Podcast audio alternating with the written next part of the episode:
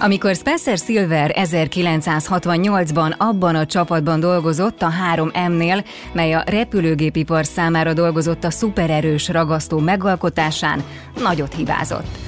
Az akkor csupán két éves kémia diplomája ellenére igen költséges kutatással szabad kezet kapott Silver, felfedezett ugyan egy különleges készítményt, az azonban éppen arra nem volt jó, amihez kereste.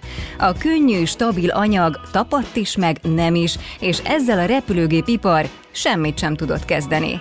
Egészen 1974-ig nem volt semmi értelme az egésznek, de amikor a cég egy másik termékfejlesztési kutatója, Arthur Fry azzal állt elő, hogy Silver anyagát felvihetnék legalább a templomi énekeskönyvek könyvjelzőinek egyik oldalára, hogy azok ne essenek ki a kötetből, végül minden a helyére került.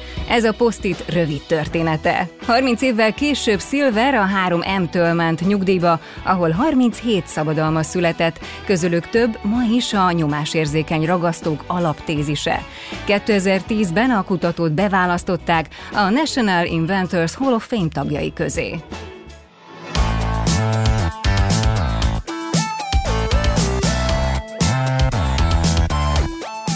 Legyél úttörő, legyél dinamikus, legyél agilis, változtas, digitalizálj, újíts.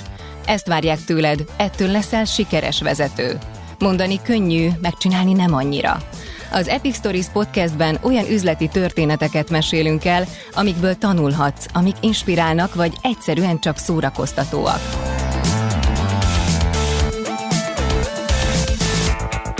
Ezt a műsort a Siva Force, a vállalati digitális transformációval foglalkozó cég indította.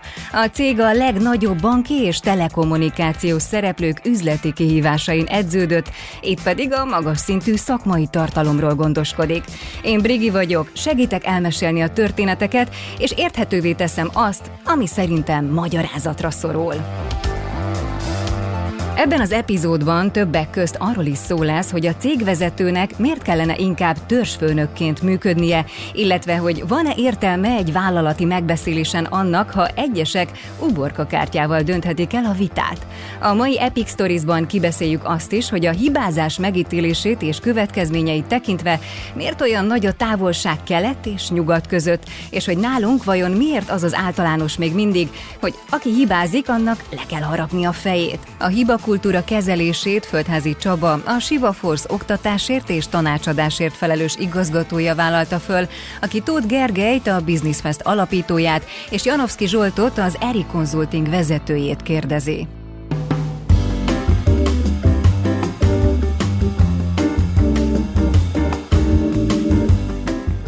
Korábbi podcastokon nagyon-nagyon sokat beszélgettünk a a, a jó mintázatokról, a jó gyakorlatokról, hogy hogyan lehet a dolgokat jól csinálni, az agilitást, a csapatmunkát, a konfliktusokat feloldani egy szervezeten belül.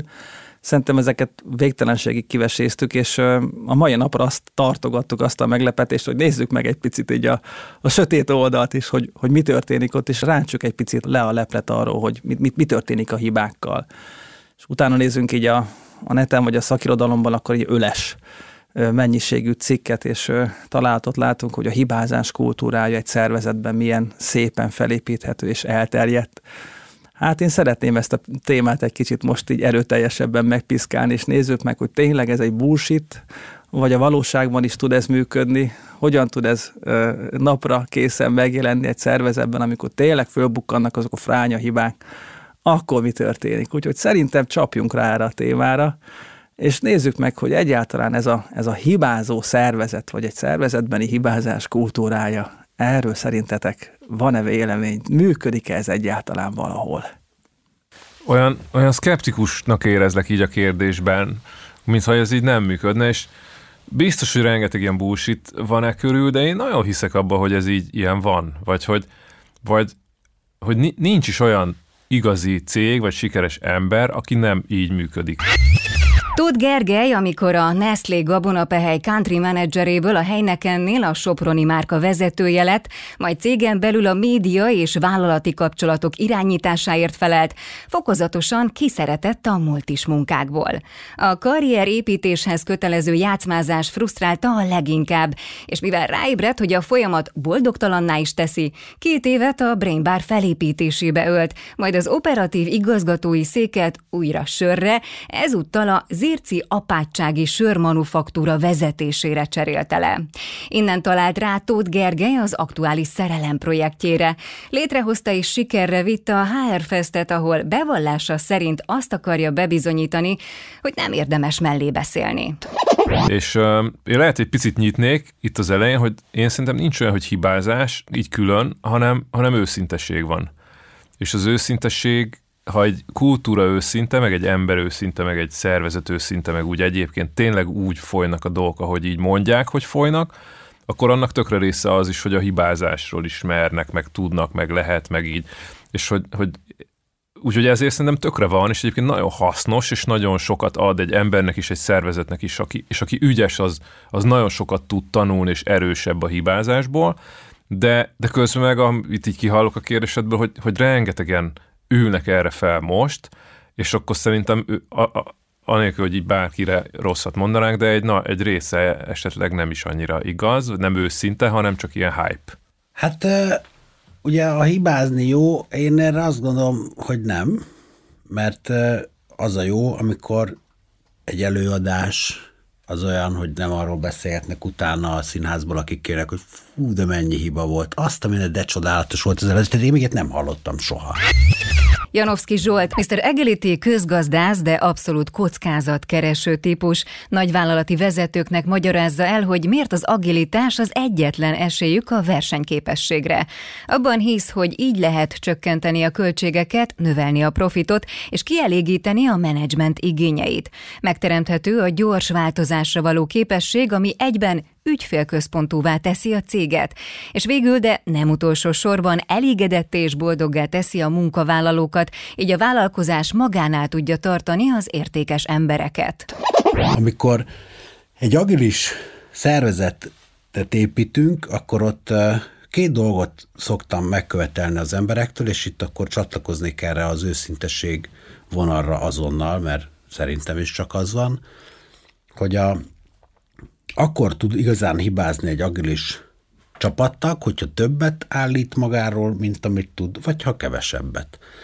Ha kevesebbet, akkor nem fogunk úgy haladni, mert nem számítunk rá eléggé, ha meg többet, akkor minden el fog romlani, pont a legkritikusabb pillanatokban. A képes és hajlandó valaki elvégezni egy feladatot, az ugye egy ilyen nagyon alapszabály, ha nem képes és vagy nem hajlandó, abból káosz lesz. És alapvetően, amikor úgy hibázunk, hogy egyébként értünk hozzá, de feszegetjük a határainkat, annak mindig kisebb a visszafordítási költsége, mint amikor nem értünk hozzá. A kémia iránt érdeklődő gyerekek általában hat évesen szoktak lerobbantani a készfejüket, nem pedig 30, amikor már egyetemi professzorok, és nagyon is jól tudják, hogy speciálit, akár még robbanás is lehet, nem tudom mi jön, de ahogy elnézem az anyagmennyiségeket, meg a reagenseket, ez akár ki is pukkadhat. Tehát, hogy ilyen szempontból ez a hibázás kultúrája, én a felelősség teljes tanulást katalizáló hibázás kultúráját helyezném nagyon fókuszba, és minden mást azt meg ilyen lángszóróval írtanék, ha tehetném ilyen hibázás kapcsán. Kérdés, hogy a vezetői attitűd az mennyiben támogatja azokban a szervezetekben, ahol ti is megfordultok, azért nagyon sok esetben tervek, KPI-ok, éves célok, szigorú, strikt menetrend, delivery milestone-ok, mérföldkövek, szállítási határidők vannak, amik nem feltétlenül viselik el azt, hogy, hogy abba beleférjen, hogy akkor most ez, ezt, ezt most meg tudjuk csinálni, vagy nem, hanem meg kell csinálni, és akkor lehet, hogy a, az egyéneknek a, az a természetes ösztöne, hogy hát ez most kívül esik az én komfortzónámon, az, az kevésbé szólal meg, és inkább az a mondás, hogy akkor ezt elvállaljuk, és neki fogunk, majd valami lesz belőle. Tehát azért van egy ilyen fajta tapasztalható attitűd, ami nem feltétlenül támogatja a, a, az ilyen jellegű dolgoknak a felszíre törését. Találkoztatok-e ilyennel, és ha igen, akkor mit lehet ezzel kezdeni? Ez megint az őszintességről szó, szó szerintem tök érdekes, tehát hogy, hogy és ez az egész a nap végén a szervezeti kultúráról szól. Tehát, hogyha a szervezeti kultúrában te akkor vagy valaki, hogyha bevállalsz egy projektet, meg, meg attól függ a karriered, hogy mennyire nagyot mondasz, és aztán majd valahogy így elkened, és valahogy így bebizonyítod, és nem tudom mi, akkor az, az e, ide vezet. De én azt gondolom, hogy az elmúlt néhány év egyre inkább abba az irányba viszi a világot, meg a szervezeteket, hogy ez a magatartásmód, ez meg fog halni. Tehát, hogy aki ebben a mostani gyorsan változó világban, ahol muszáj egyszerűen állandóan új dolgokba vágni, mert, mert annyira gyorsan változik, nincs biztonságos terep igazából, ebbe a világban nem lehet ezt, a, egyre inkább kibuknak ezek a megúszó emberek. Én egyébként annak idején ezért hoztam létre a Hárfestet, mert azt éreztem, hogy, hogy én egy nagy szervezetben dolgoztam, ahol dolgozott 600 ember, ahol 500 95 tök jó munkát végzett, és volt néhány, aki meg ez a megúszós, biztos ismeritek, aki, a, aki mindig nagyon jó ötletei, vagy nagyon jól tudott elmondani dolgokat arról, hogy a másik ötlete miért nem jó mondjuk, de megvalósítani sose tudta. És hogy, hogy szerintem az ilyen emberek, meg az ilyen kultúrák, meg az ilyen szervezetek egyre inkább ki fognak kopni, mert nem, nem élik túl. Ez azért van, mert ugye amikor válságok követik egymást, akkor sokszor előáll ilyen készpénzszűke a vállalatoknál, és a megúszós emberek, akiket én a jelen idejű örömszerzőknek hívok, aki elmondja, hogy minden rendben lesz, és utána ezek abból élnek, hogy a elsüllyedt költség kezelésére képtelen vállalatot zsigerelik ki. Mert amikor már eleget költöttek a teljesen valószínűtlen, borzalmasan idióta ötletére az embernek, ami mindenki tiltakozott, aki a szakma, és egyébként viszont mivel nagyon szépen elő tudja adni magát, ezért a menedzsment úgy döntött, hogy legyen. Onnantól kezdve a menedzsment azt mondta, hogy ennyire hülyék nem lehetünk, hogy elköltöttünk 200-800 millió forintot erre a dologra, hát ennek működnie kell – és kimarad a projektvezető a következő fantasztikus ötletig a megúszós. És ez a igazándiból itt ugye az őszintesség, ezt már többször használtuk, de ennek a folyamánya a transzparencia, és a transzparencia az ugye arról szól, hogy a, az agilis az nem fél bevállalni a legkockázatosabb, legértékesebb dolgokat először, nem a quick akarja leszedni. Mondok egy nagyon egyszerűt, ha te elindítasz egy projektet, és már fél éve azon dolgozol, hogy az indításkor megfelelő számú quick legyen, amivel lenyűgözöd jelen idejű örömszerzés módszerével a menedzsmentet, akkor az fog történni, hogy az első két iterációban egy hónapig téged ünnepelt sztár leszel, mert hogy olyan velocity fogsz tudni felmutatni, eh, amit addig még sosem látott a menedzsment. A csapatod az egy darabig lubickol, ebben a dicsfényben, és utána azzal a lendülettel kezd érkezni a demand, amit a fél éve előkészített, de készített patronok alapján a menedzsment gondol, hogy egyébként ez van. És ott jön a fuck rész, amikor is nincs, nyomokba sem volt soha, de cserébe a jelen idei örömszerző megúszós csávó, vagy lány, az tudja onnantól ostorozni a csapatot, hogy nem értem, mi van veletek, hát itt az ilyennél gyorsabban szoktunk tudni haladni. És ugye a, a másik része az agilis, az meg azt mondja, hogy gyerekek, integráljunk mindent elsőre, csináljunk egy olyan vertical slice-ot, ami így konkrétan semmi más nem csinál, csak annyit, hogy mit tudom én, fölviszi a fordulatszámát annak a keverőnek kétszeresére egy felhasználói felületről, van egy plusz gomb, és semmi más nem tud. Nem kell ilyen fenszín kitekergetni, hogy akkor szünetmentesen, meg amit tudom én, micsoda visszamérés, és akkor intelligens ezért, és semmi legyen összeépítve kettő hét alatt, és így, ha már tudom vezérelni, ami nem egy nagy dolog, emelje a duplájára a fordulatszámot, leprogramozni ezt egy, ezt egy, ezt egy, eh, ugye egy ilyen, ilyen üzemirányítási rendszerbe kb. egy hét, és hogyha ez megy, onnantól elhiszem, hogy tudok ezzel dílelni, és az nem jelen idei örömszerzés, nem túl sok mindenről jó még, viszont a tervezésnek remek alapját képező a jövőben. Mehetek erre még egy kör? Ezt Mehet. egyébként el fogom lopni, ezt marha jó ez a jelen idő örömszer, ezt tényleg ezt megvettem. Egyetlen egy ilyen Silicon Valley történetet hadd meséljek ezt, többet nem, mert úgy utálom, amikor ilyen ez is egy olyan téma, ahol úgy mesélnek onnan származót, és akkor egyébként nem mindig, de ez szerintem ide illik. A, tudjátok, az Alphabet Google-nek van ez az X laboratórium, ami Astroteller, és akkor őnek van ez a híres története, hogy ott ugye megünneplik a hibázást. Tehát tényleg azokat a csapatokat ünneplik, akik hibáznak, és akkor ezt sose értik az emberek, hogy miért, és akkor neki erre az, az, az a története, hogy legyen az a projekt, tökre rezonálva arra, amit mondta, hogy legyen az a projekt feladat, hogy építeni kell egy oszlopot, egy három méter magas oszlopot, a tetején egy beszélő majommal. Ez a projekt. És akkor, hogy ez hogy, hogy fogná hozzá? És akkor így mindenki jön erre, hogy hogy fogná hozzá, és Astro Teller azt mondja, hogy először keress egy beszélő majmot. Mert hogy az rohadt nehéz. Tehát, hogyha ha beszélő majmot nem találsz, akkor már akkor tudod, hogy elbukott a projekt. Míg, á, hogy megy ez a projekt egy multicégnél, én is ott dolgoztam. Jó, oszlop, beszélő majom első negyedéves projekt értekezlet, oszlopunk megvan, 50% a projektnek megvan, tudod, zöld, piros, falon, izé, közben sehol nem, nincsenek bukó, mert soha nem találsz beszélő majmot, de hogy, hogy ezért jó az őszintesség, és ezért jó a hibázást beismerni, hiszen ha hamar megtanulod azt, hogy nem fogsz találni beszélő majmot, akkor megállíthatod ezt a projektet, elveheted a resource-t arról a, abból a csapatból és máshova rakhatod, meg rengeteget tudsz tanulni abból, hogy hogyan nem tudsz beszélő majmot csinálni, de tudsz rögtön tovább menni. Az a csapat, aki meg, ahogy mondod, így beragad ebben, mert ezek az ilyen látszat emberek fenntartják, mert őnekik kell az az iroda, nem tudom, azok a csapatok rengeteg erőforrást elpocsékolnak a hazugságra gyakorlatilag, és a, itt jön ki a bukásnak a, a, az üzleti értéke, hogyha hamar észreveszed, akkor neked a bukás az konkrétan profitot tud hozni, vagy, vagy el nem költött pénzt, de azt sokszor profittá tudod változtatni, míg máshol elég ez. Egyébként most így a, bár Silicon Völgyi példát hoztál a, a hiba megünneplésére, hát nem, nem tudom, szerintem olyan öt éve vezettünk be nálunk a cégnél egy kis, nagyon egyszerű Móricka, tényleg egy applikációs státuszapnak hívek, és van három gomb, hogy minden, minden szuper volt a nap végén, vagy, vagy el voltunk, vagy, vagy, vagy, vagy nyomok egy bombát. És hogyha még egyébként még nagyobb gáz van, akkor van egy pánik gomb, amit meg lehet nyomni, és akkor ha megnyomjuk a pánik gombot, akkor az tényleg van nagy gáz. És akkor itt bevezettük az alkalmazást, és nem történt semmi. Úgy nem, nem, nem, nem, nem volt az, hogy most pánikot nyomogattak, míg nem a, valaki megnyomta a pánikot, és azt akkor közösen megünnepeltük, hogy valaki a szervezeten belül megmerte nyomni a pánikot, aminek az volt föl, hogy rossz irányba haladunk, ne menjünk tovább.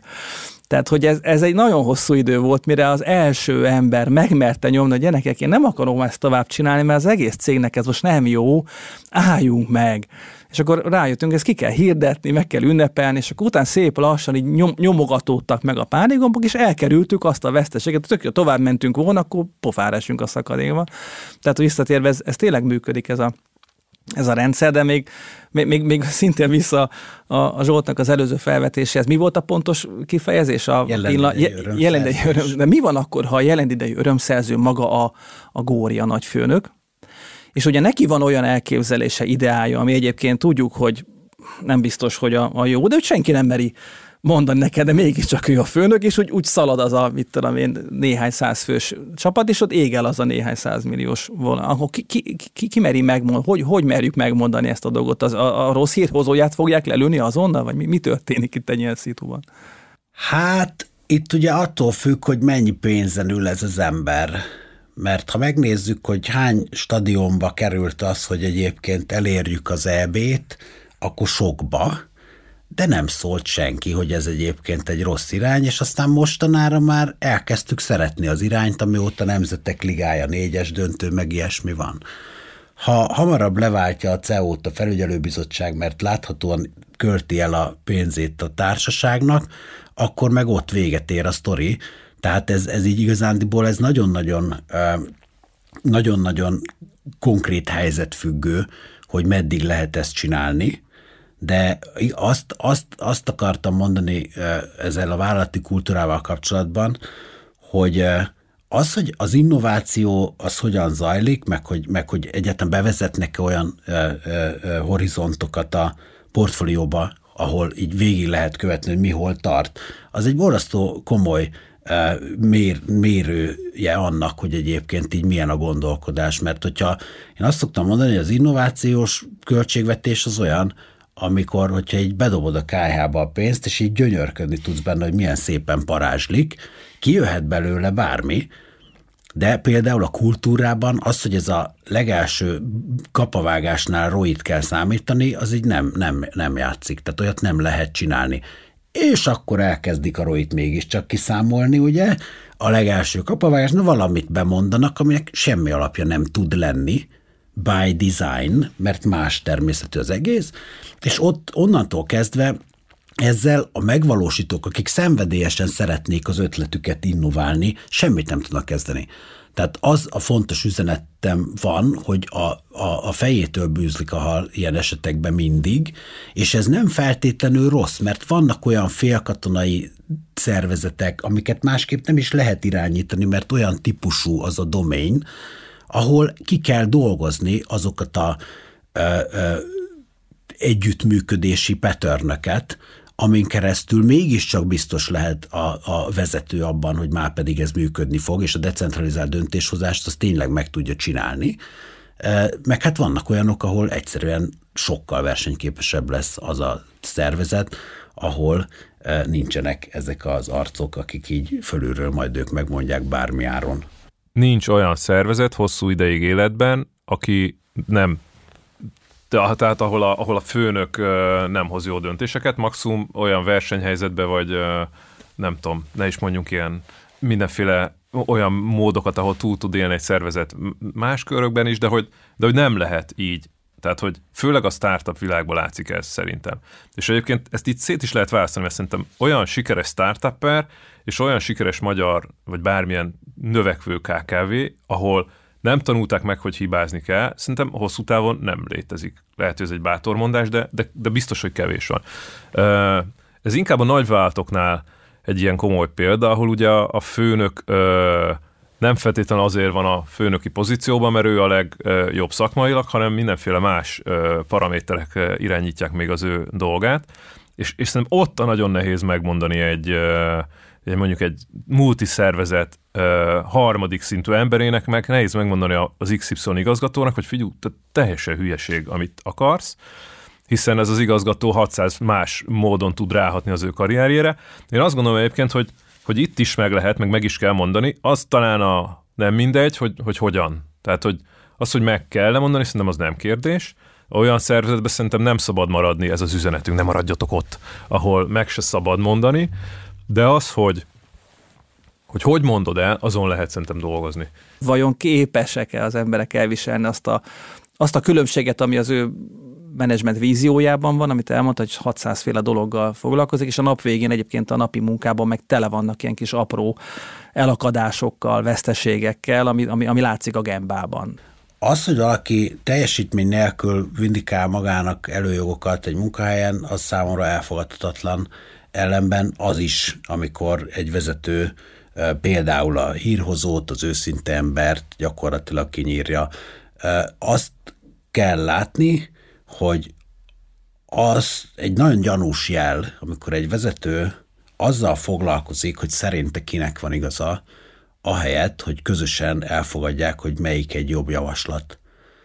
És amikor ugye ezzel sosem az ember támadjuk mindig a problémát, van egy ilyen alapelv, ez az összes meetingnél, ha alkalmazzák, akkor azt gondolom, hogy már jobb lesz a világ egy 50% kal és eh, erre ugye reflektál az is, hogy nem keresgéljük azt, hogy most kinek van igaza mert hogyha jó megoldás született a problémára, akkor az, aki korábban a rossz megoldással esetleg előállt, vagy rosszabb megoldással, az semmi más nem csinált, csak inspirálta azokat, akinek az a megoldás nem tetszett eléggé, hogy gondoljon ki egy jobbat. És itt van az, amikor a, a Scrumnak egyik alapértéke a nyitottság, hogyha feleslegesen nem raboljuk mások idejét, de cserébe mondjuk azt, amit fontosnak tartunk, az egy nagyon jó eh, kiindulási alap, és hogyha ezt egy jó facilitátorral meg van segítve, akkor ugye azt is el lehet érni, hogy, eh, hogy, hogy tényleg multidisziplináris csapatok tudnak nagyon kreatívan dolgozni együtt. A szervezetekben van egy ilyen, ez, a, ez az ilyen, hát nem is tudom, hogy mondjam, ez az ilyen mesterséges ilyen politeness, nem tudom, Igen. tehát amikor így ez a mindenkivel tök jó pofák akarunk lenni, és így nem annyira érdekes, hogy egyébként kinek mennyi ideje megy el arra, hogy a 20% munkát tud végezni, és 80%-ban ugye bizonygatja, hogy ez úgy jól van. Én ezt egy nagyon egyszerű technikával oldottam meg, egy tényleg multidisciplinás csapatba át akartunk dolgozni, teljes termékláncot egy, egy nagyon-nagyon-nagyon szakmai helyen, és ott az volt, hogy a beszélgetéstől teljesen idegen uborka szó használatát ugye vezettük be a szakértőknek és amikor valaki ez az igazán vad hülyeséget kérdezett, de nem kellett, hogy tudja, hogy az mekkora hülyeség, mert nem ő volt a szakértő, a kreativitás felszabadítás az nagyon hozzájárult, hogy egyébként bárki bármit kérdezhetett, csak amikor a Na most ez aztán akkora sületlenség volt, hogy álljon már meg a menet, volt egy ilyen kártyája az uborka a szakértőnek, aki egyszer megmondta uborka, és akkor így mondtuk, jó, jó, jó, jó, hogy akkor van tényleg. És akkor a szakértő elmondta, hogy akkor itt van a határ, ezen túl ne nézzél semmit, mert nincsen, nem tud a molekula úgy reagálni. Konkrétan nem fordulhat elő, mert chemistry, hogy ez úgy reagál, úgyhogy létszi, ott a fantáziádat azt így húzd vissza, és állítsad a másik dolog szolgálatába, légy szíves, mert itt nincs tovább. És például ez egy olyan nagyon-nagyon kreatív és nagyon-nagyon jó munkakörnyezetet teremtett, hogy senkinek nem kellett idegeskednie és így csikorgatni a fogát amiatt, hogy egyébként be akarják neki bizonyítani azt a dolgot, amiről tudja, hogy nem úgy van. Nyilván ez felelősség, és akkor itt jön be az, hogy ugye ez két oldalú dolog, mert ha én megígérek valamit, hogy nem fogok rosszul csinálni, akkor te is tarts be, légy de hogy ez egy olyan felelősség, amit hogyha közösen a csapat értékként feltüntet és, és vállal, és ez szerint működik, akkor ilyen borzasztó jó beszélgetések tudnak lenni, még egy egymástól nagyon távol álló tudományterületeket művelő emberek között is. Most már nem nem arról van szó, hogy a vezető egy ilyen lángoló fákjaként ez egyedül mindent meg tud csinálni, hanem tényleg szüksége van a csapatára. Márpedig, ha tényleg szüksége van a csapatára, akkor muszáj, hogy a csapatának az agyát használja. Tehát most már nem csak ilyen fogaskerekek vagyunk, mint régen a angliai gyárakban, tudjátok. Márpedig a fogaskerekeket le tudod ordítani, meg az a foga, de amikor már nem fogaskerekekről van szó, akkor muszáj, hogy te a chief maradj, aki, aki hagyja, hogy a törzsed be mások is érvényesüljenek, és, és szerintem ez az a szerepváltás, ami miatt ez az egész probléma így, így most van, és szerintem ez történik, hogy azok a szervezetek, azok a főnökök, akik képesek csífek maradni, akiknek nem, nem attól mm, nagy az egójuk, hogy fogalmazom szépen, hogy, hogy mindig nekik van igazuk, hanem attól nagy az egójuk, hogy egy olyan vállalatot visznek, ahol mindenki másnak is tök jó ötletei vannak, azok fognak túlélni, és akik meg, akik meg beleragadtak ebbe a mindent én mondok, meg mindent én tudok, tényleg lemegyek, ahogy mondtad, hogy akkor, és akkor lemegyek, és látom, hogy minden hiban, és azt én mindegyiket, mert még azt is tudom, hogy a gépsoron hogy kell, meg a nem tudom, hogy hajtogas, nem? Az ilyen típusú embereknek szerintem meg vannak számlálva a napjai vajon van-e különbség a, a hibázó szervezetek, vagy egyetlen az a hibák elfogadása szempontjából, hogy ez mondjuk hazánkban történik, tehát van egy ilyen magyaros hiba, eset, és, és, és egyébként tőlünk akár nyugatabbra, vagy akár keletebbre más féleképpen ítél, vagy, vagy a hiba az, az hiba a világon mindenhol, és mindenhol pont úgy kezelik. Hogy látjátok ezt? Hát ez biztos nem így van. Tehát a hiba az hiba mindenhol a világon, de semmiképpen nem ugyanúgy kezelik, tehát a kulturális hátterével a adott kultúrának a hiba való hozzáállásának azért illik tisztában lenni, mert más nem fogsz tudni együtt dolgozni azzal a nációval. Én azt gondolom, hogy Magyarország az ilyen nagyon egyszerűen összefoglalva a poroszos ugye kultúra és a, a hibázáshoz úgy állunk hozzá, hogy így azt le kell a fejét annak, aki hibázott és nyilvánvaló, hogy olyan menedzserek, akik egyébként Amerikában szocializálódtak, azok azért látszik, hogy az elmúlt évtizedekben komolyan hozzájárulnak ahhoz, hogy ez kezd egy kicsit feloldódni, és vannak olyan cégek, ahol kifejezetten remekül működik az, hogy kis visszafordítási költséggel, ilyen low risk release-eket adva egy, egy kifejezetten generatív kultúra kezd kialakulni, és, és az, a, az a növekedés, ami abból adódik, hogy ez a nem biztosan nem lesz levágva a fejem, mert rengeteg pénzt költöttek arra, hogy kidolgozták az automatizált teszteket, és rengeteg pénzt költöttek arra, hogy én ne tudjak akkorát hibázni a saját felelősségi körömbe, amitől félek. Mert ugye ez nagyon fontos, ez tényleg annyiszor, annyiszor halljuk, és úristen, ez nagyon fontos lesz a gyerekek, hogy a, a komfortzónát tágítani kell. Hát ezt én HR Fest, ugye annyiszor hallottam, hogy már a tököm tele van vele elnézést, de hogy az csak belülről lehet, baker. A lufit próbáld meg kívülről fölfújni, nem fog menni. Tehát az, hogy így valakit ledobsz a komfortzónától kilométerekre, és így esélytelenül ott van az erdő közepén, és nem látja, hogy merre van előre, akkor te neki nem magyarázd, hogy a komfortzóna tágításban vesz éppen részt, mert nem, ez a magára hagyott haldoklásban vesz részt egész pontosan, és így, hogyha ezt se érti valaki, akkor azzal a vezetőnek nagyon-nagyon-nagyon-nagyon-nagyon-nagyon messze van attól, hogy így a vezetői kvalitásra lehessen nevezni. Tehát a komfortzónán belül tudja tágítani a káosznak a jó oldalán a, a, a lehetőségeidet, a tudásodat, az az, amikor egyébként így rendesen van a dolog, és az csak hibázással lehet, csak nem esel le a szakadékba. Tök érdekes, hogy volt egy ilyen kutatás, hogy ez az egész onnan jön, hogy egy Carol Dweck nevű pszichológus fogta ezt össze, és Kanadában nézte meg, de nagyon sok országban utána megcsináltak, és egyébként mindenhol ugyanaz jön ki meglepő módon, vagy elég általánosan jön ki az emberiségbe, hogy kis része gross mindset, nagy része fix mindset. És nyilván ez kultúránk belül változik, de hogy hogy ez tök érdekes, hogy cégekre is ugyanígy igaz, és, és azt érdemes előhozni, hogy, hogy hogy viselkedik, a hibázásból indult ki ez az egész growth mindset. Ugye Kerodvek is azt vizsgálta, hogy az iskolás gyerekek hogy reagálnak a hibázásra, és azokat nevezte fixeseknek, fix mindsetűeknek, akik bezárkóznak, motivációt vesz, dühös lesz, nem tudom mi, és az a growth mindsetes, aki pedig a hibázásnál nem azt mondja, hogy úristen, én béna vagyok, hanem azt mondja, hogy ezt most nem tökéletesen csináltam meg, de majd legközelebb jobban csinálom.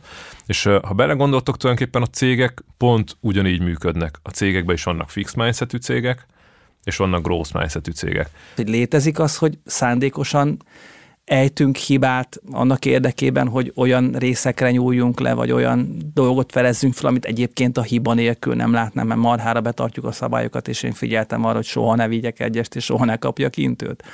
Nem tudom, hogy egy szervezetben ez megengedhető -e, hogy, hogy szándékosan vétünk hibát.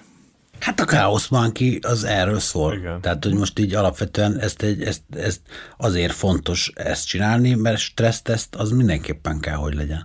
Szerintem a a kreativitás, az pont erről szól, hogy egy picit a szabályokat így kicsit úgy, úgy megnézed, hogy így kicsit erre megyek, akkor milyen, kicsit arra megyek, akkor milyen. Mi, mi lesz belőle, ha egy kicsit megpiszkálom, hogy egy picit így csak úgy óvatosan, és akkor e, ebből rengeteg innováció születhet, de nyilván ez, ez akkor jó, hogyha ha az egész szervezet ehhez úgy viszonyul, hogy ez egy ilyen, ez egy ilyen oké okay dolog, hogy, hogy, hogy, hogy ez tudatosan csal. Tehát, hogy én, én úgy vezetek, hogy 30-al megyek, ha a nyolcadik kerületbe megyek a szűk utcákba, tök mindegy, hogy mehetnék 50-nel, mert nem azért megyek 50-nel, mert annyival kell, vagy, vagy értitek, hanem azért megyek 30-al, mert úgy biztonságos. És a, igazából a szabály az kéne, hogy legyen, hogy mindig annyival menj, amennyi biztonságos, csak nyilván egy ilyen szabályt marha nehéz betartatni. Van ilyen szabály egyébként a kresztben, mert abból most nagyon rutinos vagyok, de hogy eh, ehhez én azért ez több dimenziós szerintem. És ez de igen, ezen sokat lehet vitatkozni. Nagyon igen, jó, igen. azt mondjuk, hogy szabály, de például nálam az egy egyértelmű szabály, hogy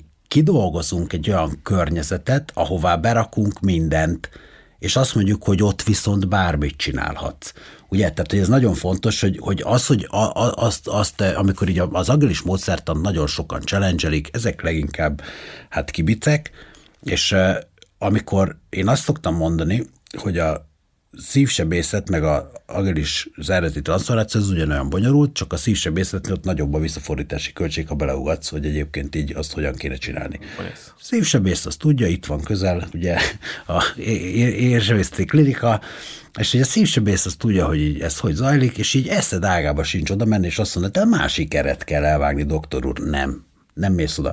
Az agis trafóba mindenki beleszól, de ettől még az egyáltalán nem jelenti azt, hogy az ugye jó irányba visz. Tehát, hogy ez, ez, ez, ez egy olyan dolog, hogy így én nagyon fontosnak tartom azt, hogy, hogy, hogy, hogy tiszteljük egymást, hogy az is egy Scrum alapérték, a respect, hogy amikor valami, valamit valaki tud, valamit valaki ért, akkor, akkor azt így, azt így mindenképpen, ki, nem is az, hogy kérjük ki a véleményét, hanem azzal teljesen ellentétes dolgot ne próbáljunk meg vezetőként mondjuk át e, e, e, vinni a szervezeten, mert egyébként teljesen biztos, hogy annak meg lesznek a hátulütői.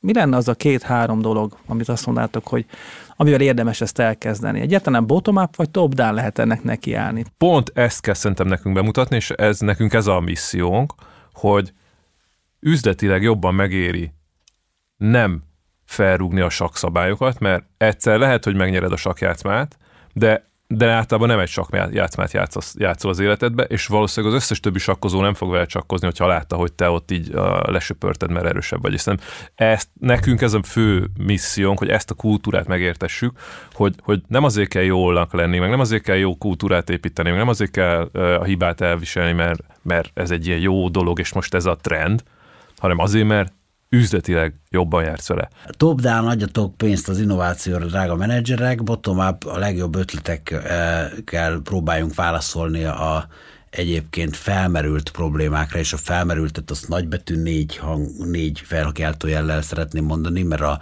nem létező problémák megoldására iszonyú sok pénz el szokott folyni, tehát a, a, a bottom-up, a felmerült problémák legjobb megoldásait próbáljuk hozni, és nagyon fontosnak tartom azt, hogyha ezekből a, a, az innovációkból tényleg a világjobbítás ugye kijön, mert ki fog jönni, akkor, akkor arról így akár belül, akár e, kívül, e, a szervezeten kívül e, erről adjunk hírt. Tehát, hogyha top-down adom a pénzt, bottom-up fejlesztenek, és top-down azt mondom, hogy de csak akkor adom a pénzt, hogyha a definition of ready-be belerakjátok azt, hogy egyébként a szervezeten belül és kívül is terjeszthető legyen az a tudás, amit az innováció segítségével ott lokálisan előállítottunk, vagy az, vagy az a, a, a rendelkezés álló információk szintéziséből valami új dolgot, és akkor azt így terjesztjük, akár podcastekben, akár bárhogy máshogy, az, a, az egy ilyen öngerjesztő folyamat, mert az emberek rohadt kíváncsiak.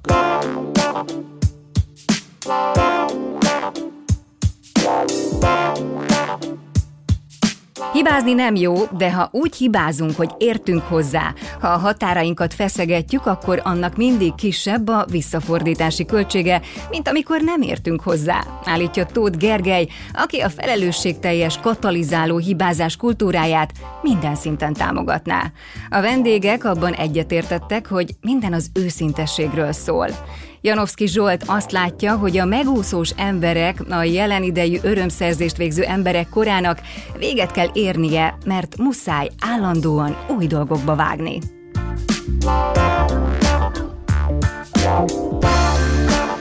Ez a történet itt véget ért, de van még mit megbeszélnünk. Ha tetszett az Epic Stories, kövess minket a kedvenc podcast lejátszódban, és iratkozz fel az epicstories.hu oldalon, hogy ne maradj le az újabb epizódokról és a további inspiráló történetekről. Ha van egy tanulságos üzleti történeted, amit megosztanál velünk, küld el az epic.sivaforce.com címre. Az Epic Stories tartalmi koncepcióját Dojcsák Dániel készítette, a műsor szerkesztője Szabó M. István, a zenei és utómunka szerkesztő Kozma Ádám, a showrunner Orsos Lajos, a kreatív producer Román Balázs, a producer pedig Hampuk Rihárd. Ordasi Brigittát és az Epic Stories-t hallottátok. Beaton